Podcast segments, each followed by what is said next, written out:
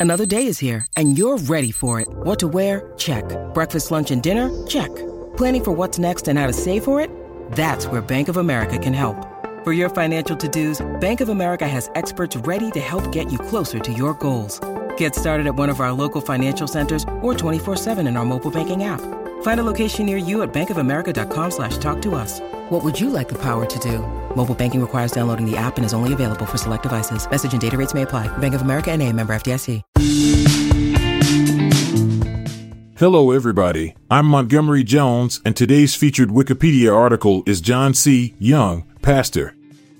John C. Young was an American pastor and theologian who lived from 1801 to 1865. He was born in Massachusetts and moved to Ohio in his youth, where he became a Christian and eventually a pastor.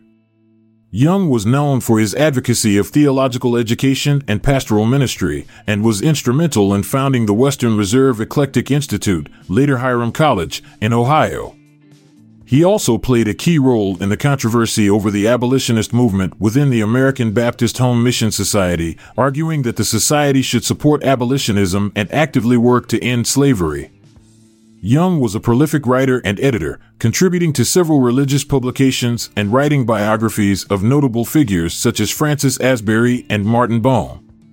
He is remembered as an important figure in American Baptist history and for his contributions to theology and education. I'll be back this time tomorrow with another featured article. Thank you for listening. This podcast was produced by Klassic Studios with information sourced from Wikipedia.org. We donate to the Wikipedia Foundation,